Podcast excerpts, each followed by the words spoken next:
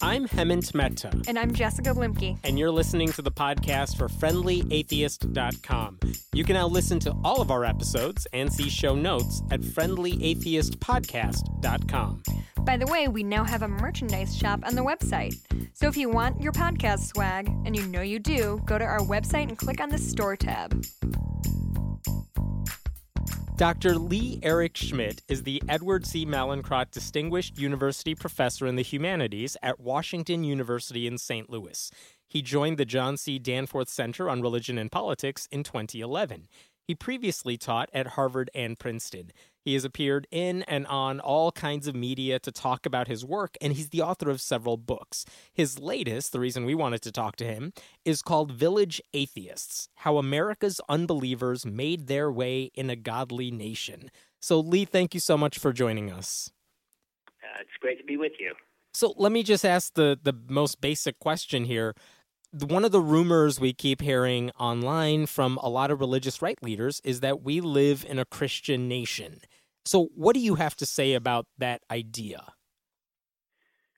Well, my point to, to that would be that it's been endlessly debated. Uh, that the assumption somehow that it's a Christian nation has had its critics uh, from the get go.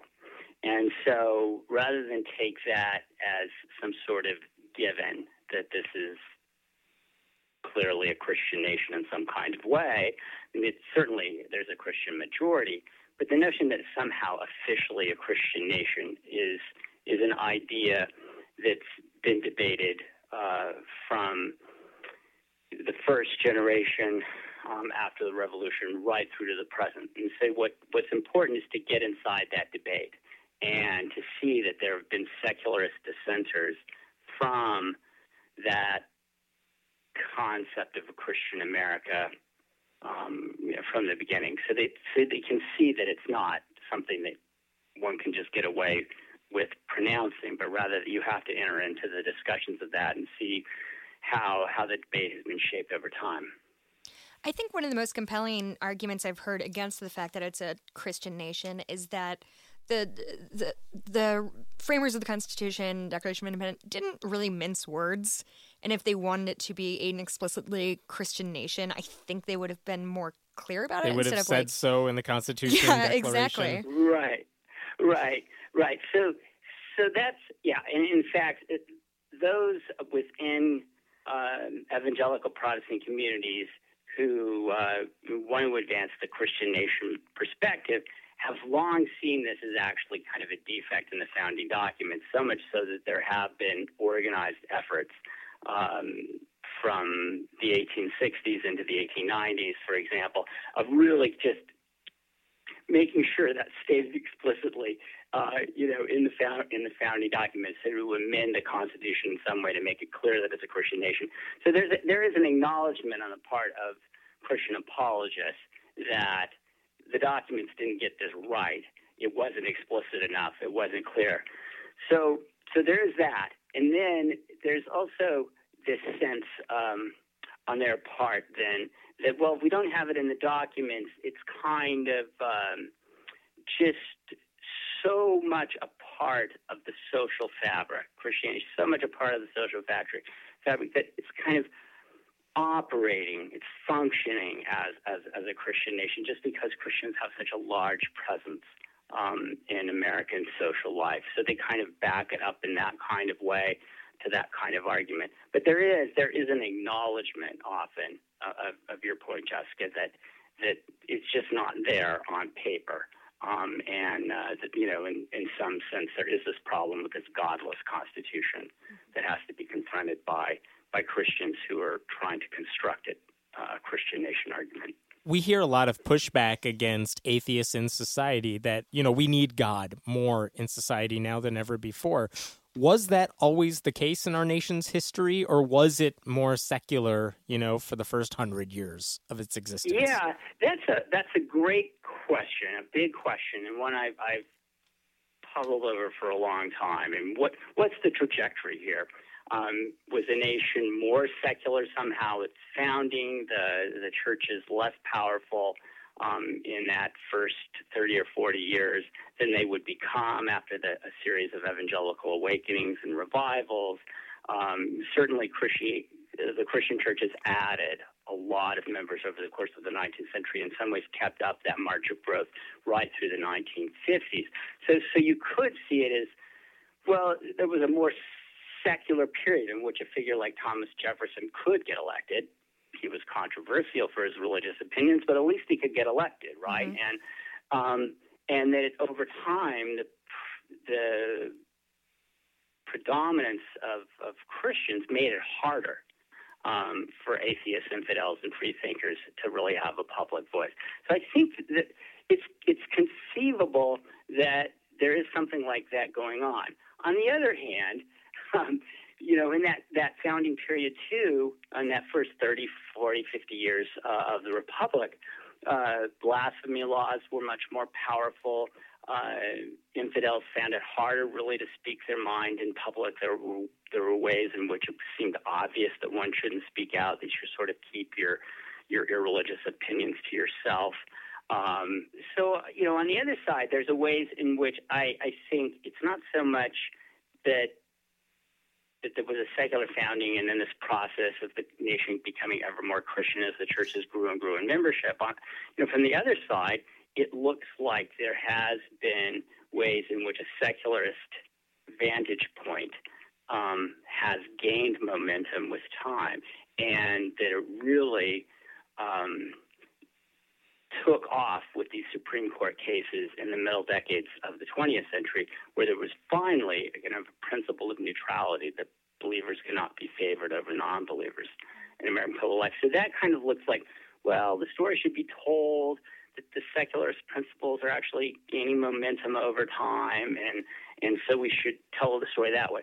So what I end up with actually is just like we have to tell both stories simultaneously. We have to kind of move back and forth between them, a kind of this, and, and see this kind of ongoing tension between Christian understandings of the Republic and the secularist understandings, and it is very hard to say the story's marching in one direction or another. It's rather the kind of back and forth, the engagement between these camps that really has to be attended to.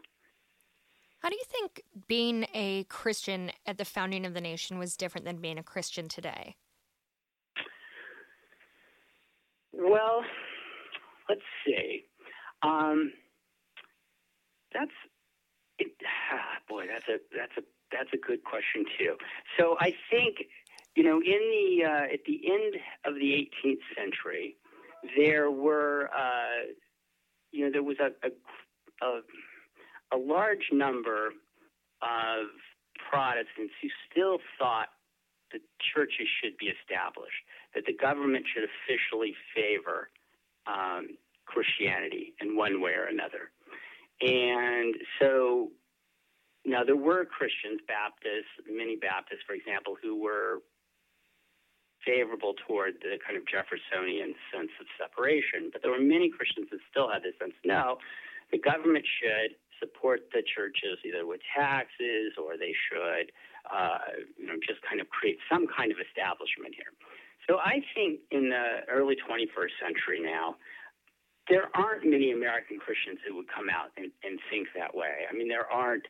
They they may feel like they're embattled in some kind of way. They may think that they should have more cultural authority. That there, but there aren't that many making a case for Christianity being the established religion of the nation. I think that the the the principle of separation and the principle of religious freedom um, but those principles, however debated and contested, have nonetheless pretty much crowded out that way, that earlier way of thinking of Christianity as, as um, the state religion. I'm wondering if that sort of, I feel like now we have almost a test of Christianity. At debates, people are asked about how does your faith inform your opinion. Barack Obama is constantly being questioned on is he really a Christian. They would they have had these sort of tests of some sort earlier in the country, or is this a relatively new um, thing we're seeing? Yeah. Right. There were definitely those who wanted to impose uh, a religious test, a kind of de facto religious test.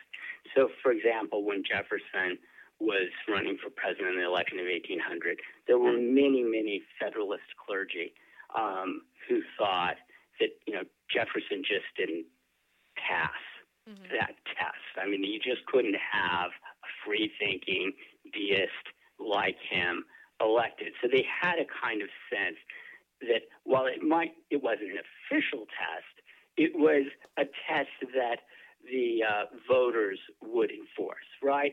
And you know, in many ways, there's still that kind of test, right? I mean, that it, it's it's hard. I mean, it's not as strong as it once was. It's certainly not as strong as it was during the Cold War, in which you, you know, the last person anyone could imagine electing would be an atheist, right? I mean, yeah, we're no longer at the bottom of the list. I think we're like, I think socialist is now at the very bottom of the yeah, list. Thanks, you know, Bernie. And we're Muslim, second to last. Socialist. I mean, they're, they're, atheists are are, are have some company now. But atheists, you know, of course, remain at or near the bottom Yeah. in most of those polls. But but it isn't. It it it uh, it has gotten some somewhat better. I mean, the the latest polling is, is that just above forty percent, I think, of Americans would see atheism as disqualifying someone from holding public office. And Still I got a majority. Yeah, more than 50%, I think, for the first time said they wouldn't care. They would vote for an They wouldn't atheist care, if they right. supported. So, so this increase in the, in the number of Americans who have no religious affiliation, who have no clear religious identity, which is up to about almost a quarter of the population, and is very strong, obviously, in the millennial cohort.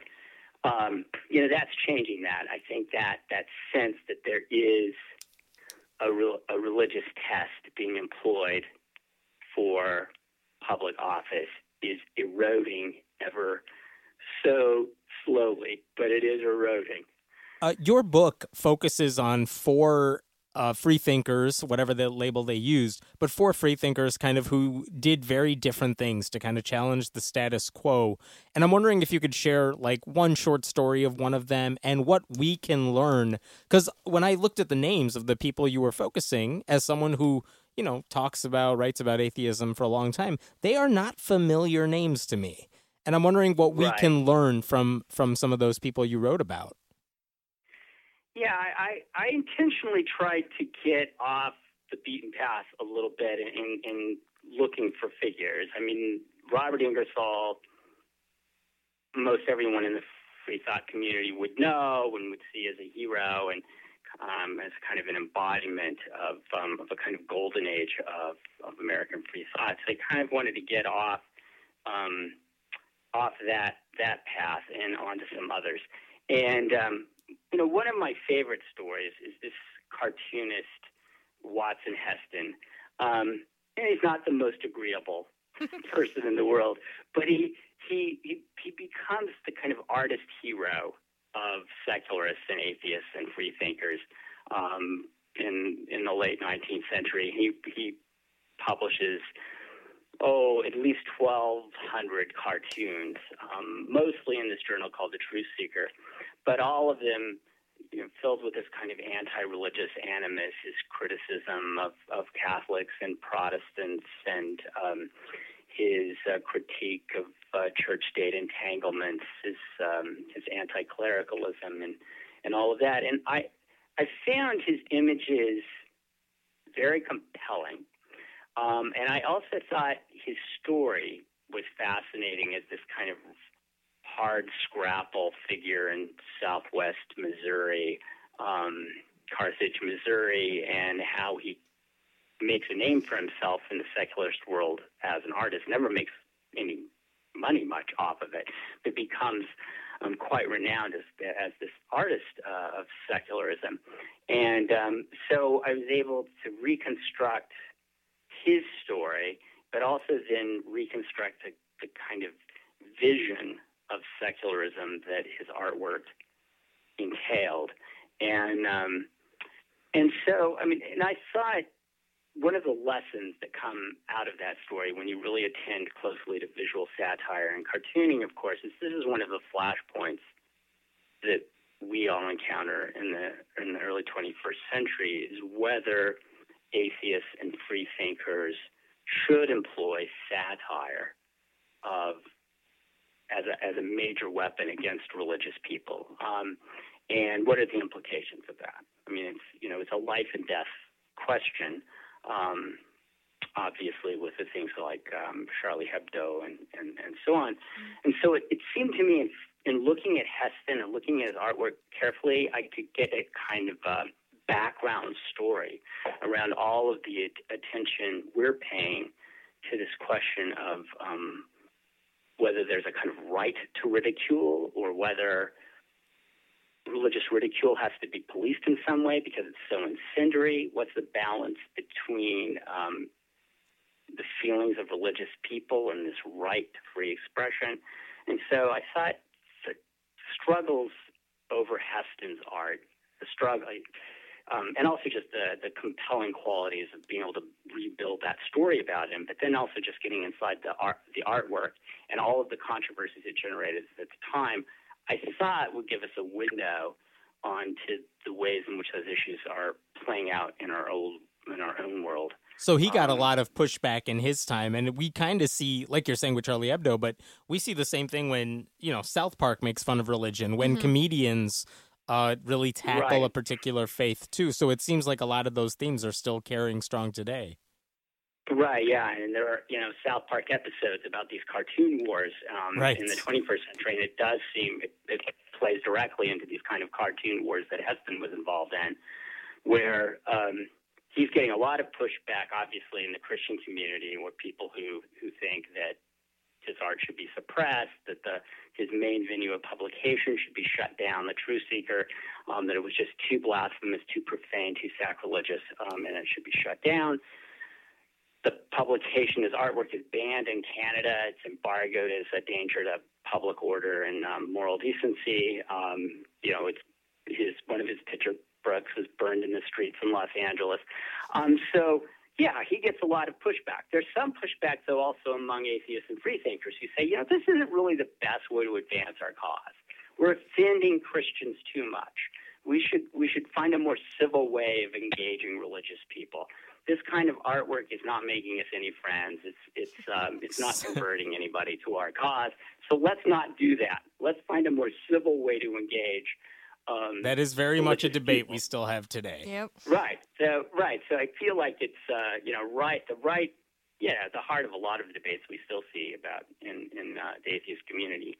Um, and uh, so yeah, so Heston seemed like a good way of thinking about that. And the nice thing about it too is we often we in the in the 21st century context we're often thinking about it in terms of atheism versus um, Islam um, uh, especially the depictions of the Prophet Muhammad. And in this context, it's really about Christian responses to visual, visual satire, and it's it's a helpful reminder in um, in our context of the incredible offense Christians have also taken to this kind of visual satire, um, and that, that it's not the debate is not simply a debate between the West and Islam somehow. It's a debate also about between um, enlightened um, satire and uh, Christianity.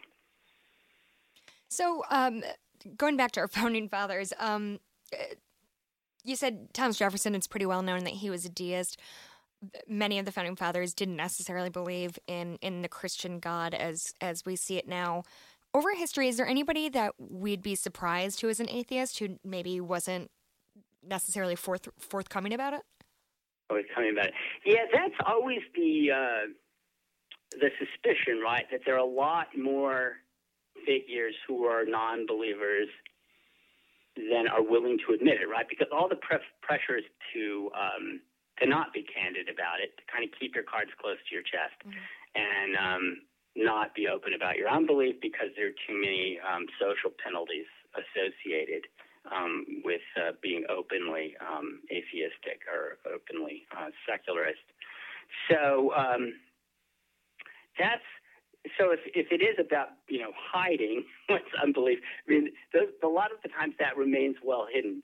Um, and so you know it is in that first half century or so. It's only a you know a pretty small handful of infidels and um, unbelievers who are kind of willing to be out there.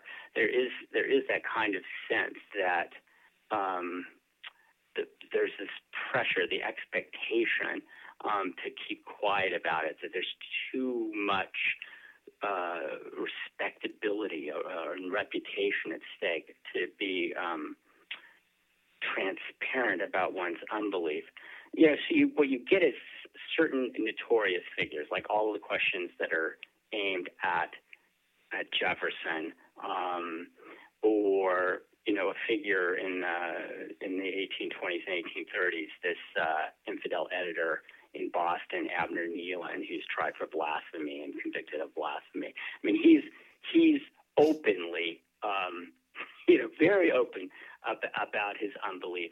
But it tends to be those kind of figures, a few um, risk-taking journal editors, um, but the, you know, there's a few deist clubs and things like that. But it's um, there aren't too many. I mean, what I found, you know, for example, in this question of whether like could an atheist be elected? Could a freethinker be elected? Was that ban kind of in place? Were there more than every once in a while you would come across a story, right, where oh, this atheist in Iowa is elected um, at a city council level in 1856. Everyone knows he's an atheist, but he has so much respect locally, um, you know, for his moral integrity and for his place in the community that they overlook that and they go and elect him. So there are there are some some cases, but it isn't. Um, you know, I don't I don't think that there are some famous folks out there who were atheists and that I've somehow found them out. I don't have it's, I don't have those those kinds of stories. Not sure. people we know, like oh, so guess what? So and so turns out to be an atheist. I mean, there's always there's always um there's always a debate, a lively debate. That's what you find out is people want to claim famous people for your, their community. So mm-hmm. Abraham Lincoln, for example, lots of lots of ink is spilled on both sides claiming, well, no, Lincoln was really a Methodist. No, Lincoln's really a free thinker and a non-believer. And or Frederick Douglass, the same thing with. Frederick Douglass. There are free thinkers who think Frederick Douglass is a free thinker, a non-believer. It's interesting you, you bring up the presidential race too, because one of the things we saw in this year's campaign is that Bernie Sanders got to the level he got to. Uh-huh. And every time people asked him about his faith, yes, he's like Jewish is the label he uses. But every time he talks about it, it's a very secular form of it. Mm. And it seemed like that was the least interesting thing about Bernie Sanders, and that may have helped him in a sense. Like his atheism or whatever, his secular Judaism, yeah. what have you, it didn't seem to hurt him. No one was attacking him DNC emails notwithstanding, uh. no one seemed to be attacking right. him for that. I wonder if that was partially because he also took on the label socialist, which tends which to is worse, a, which is tends to be yeah. worse. Yeah, it turns out to be worse, right? So he was just um, like, "Yeah, no, I, will roll with this." Uh, yeah, so I, I, mean, it's the Bernie Bernie Sanders is an interesting case where um, where it didn't seem to hold him back, and it is. I mean, people did take that as a sign. See, look, the religious test is eroding. This kind of sense that you have to um, put on a kind of religious uh, air, an uh, affect a religious air. Um, that that's just a necessary part of being in public life. That Bernie Sanders didn't do that, and Bernie Sanders was still very popular. Um, yeah, and that you know, so in that in the hacked email, uh, the DNC email, where they're they're speculating, well, maybe Bernie Sanders is not not merely that he has a Jewish heritage, but maybe he's actually an atheist. If he's an atheist, then that really could count, count him votes. Right. But it's it's not like it would go anywhere, and, and it's not like anybody was going to use it against him. So mm-hmm. there was that was a pretty good sign of um, the, of the weakened power of that charge. Yeah, the only um, thing that worried me about that is I wonder if Bernie was a singular figure who that wouldn't have hurt because of all the other things he said, what he, how he identified himself. Right. If you level that I mean, against Hillary Clinton, that could go much further. But that's not the case. Right, right. In fact, I mean, Trump did sort of insinuate at some point. Right. I mean, We don't know her that, faith. well, we don't know anything about Hillary oh, God. Clinton's religion. Yeah. She's been in public life. She might, and the insinuation was she might be a non-believer. right. I mean, just like Barack Obama might be a Muslim. I mean, the that's the kind of was insinuation. Now, of course, it had no legs to it, the insinuation, because it's obvious to everyone. Wait, wait, wait. That Trump got- said something that had no legs to it. story, but he insinuated it in front of evangelicals, Right. this evangelical group in New York. So, so uh, yeah, so that was there, but um, it, it doesn't just doesn't have much credibility when it comes to Hillary Clinton. There, I think you all did an interview with uh, Barney Frank a couple of years ago, which I thought was That you wasn't interesting us, but I we did I do know uh, the openly secular campaign did do an interview with Barney Frank and asked him about his uh, he came out as I'm openly secular, but also maintained his Judaism. And later on, he said, "I don't use the word atheist." Right. So he said that no politician should pick that fight. Basically, I Right. mean, why use the atheist word? I don't want to pick that fight. Um, He said he would it would know, come across as anti-Semitic to the people uh, he, because he Yeah. identified as Jewish. He didn't want to portray himself as trying to run away from that label. Oh yeah, no, I think that. I mean, that's an interesting point. And of course, I mean, Barney San, uh, uh, Bernie Sanders has that too. Then, I mean, which is you know in that interesting way in which um, secular Judaism affects the way we think about these labels too. Um, and we don't have quite the same counterpart among among Christians. That same way in which you can um, move between secular and religious identities. It's it's harder to do. Let me ask you uh, if you were to ask me today, you know, who are the most famous atheists in the country, I would probably point you to certain authors, scientists, or comedians. But if we go back 100 years or 200 years, what sorts of people are the big freethinkers of their day? Right. Well, I um, I think that you would look at someone like Robert Ingersoll, that who's this great orator who is genuinely popular.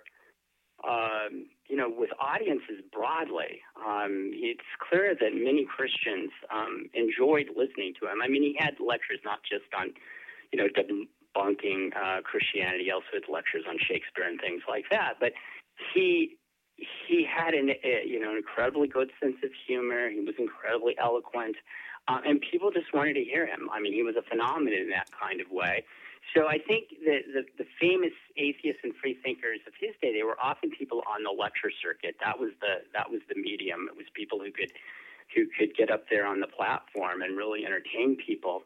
And Ingersoll was was the best at it, but he had a lot of company, including one of these people I talked about, Samuel Putnam, who was really good on the lecture circuit. And um, you know, they they probably had 30, 40 of these lecturers um, in that era who were good at it, good at really holding a crowd's attention, um, good at really getting the free thought message out. So I think that was the chosen medium. That was the, the most um, powerful, far-ranging medium was this, this lecture circuit. So it was the, the most famous ones were usually the lecturers. Though, um, you know, I would say somebody like Watson Heston as a as a cartoonist had an incredible effect. I mean, he's sort of a, a comic, a comedian, um, but just a great visual satirist. He had um, he had real impact in that medium. Um, and then there were scientists um, that were were important. Oftentimes, they weren't closely aligned with organized free thought. Um, they were rather kind of authorities um, just beyond organized free thought, um, like Andrew Dickson White at Cornell, um, or someone like that, who, who really had a, a keen sense that religion and science were at war with one another.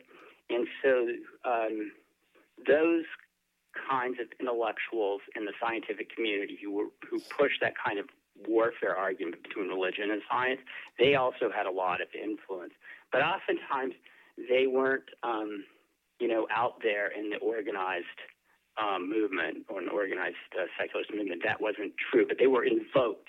They were regularly invoked. So when you hear Um, about all these uh, freethinkers who were out there, they were public about it. What comes to mind then when you hear people refer to you know, today's atheists, some of them, as quote unquote the new atheists.